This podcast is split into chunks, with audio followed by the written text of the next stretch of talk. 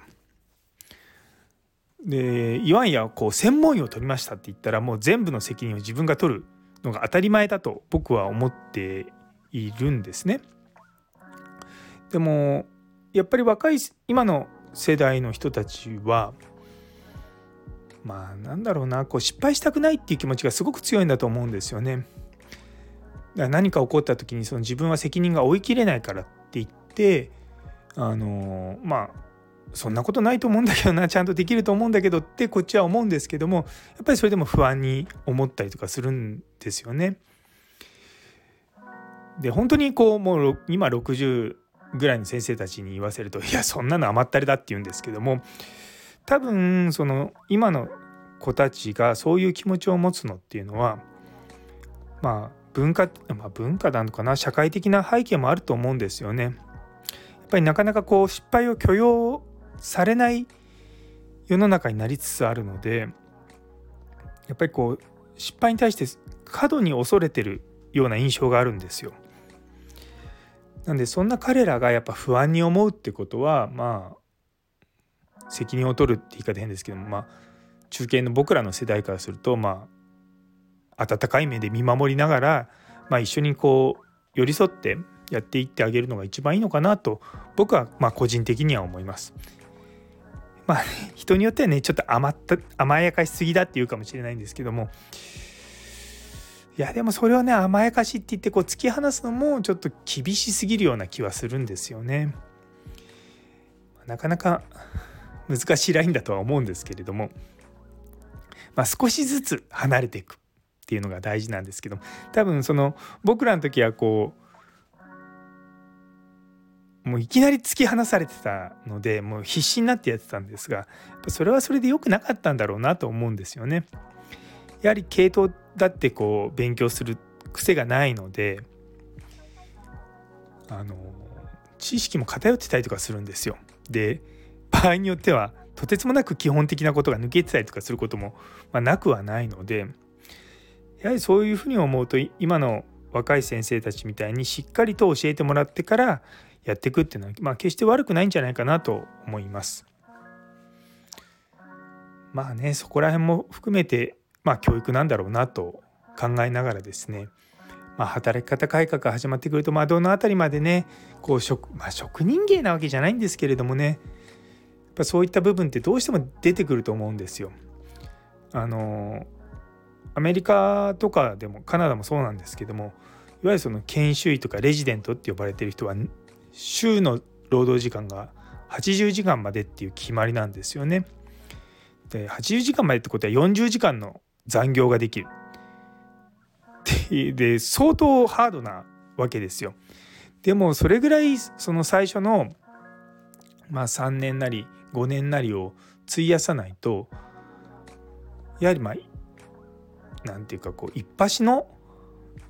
そのなな何々かの専門医っていうのにはなれないんですよね。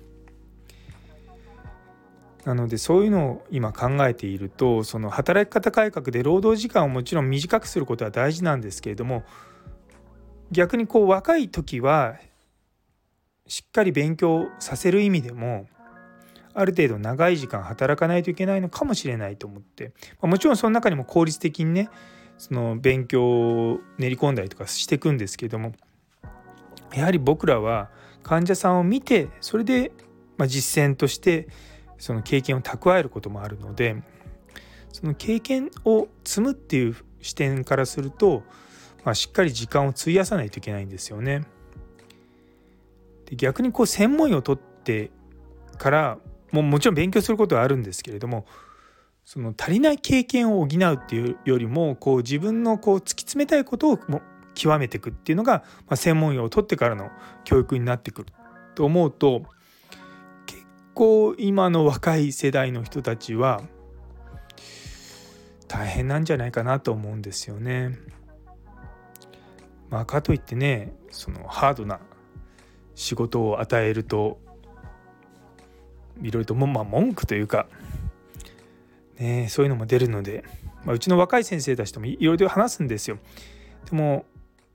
うちは比較的、まあ、あの若いうちはって言い方変ですけど専門医取るまではしっかりあの、まあ、時間を使って勉強する必要があるっていうことを分かってる人が多いのでそこはすごくありがたいんですけれども、まあ、そうじゃないところとかですとねなかなかこう育っていかないっていう問題点もあっていや難しい。うんこれから5年ぐらいの結構大きな課題になるんじゃないかなというふうに心配はしております。でもやっぱりこうリスクをどこまで取るかっていうことを常に考えながらまあやっていくっていうのもね難しいなと本当に思った一日でした。はいというところで、えー、最後まで聞いてくださってありがとうございます。今日という一日が皆様にとって素敵な一日になりますようにそれではまた明日は1週間ぶりのビジネスミーティングです。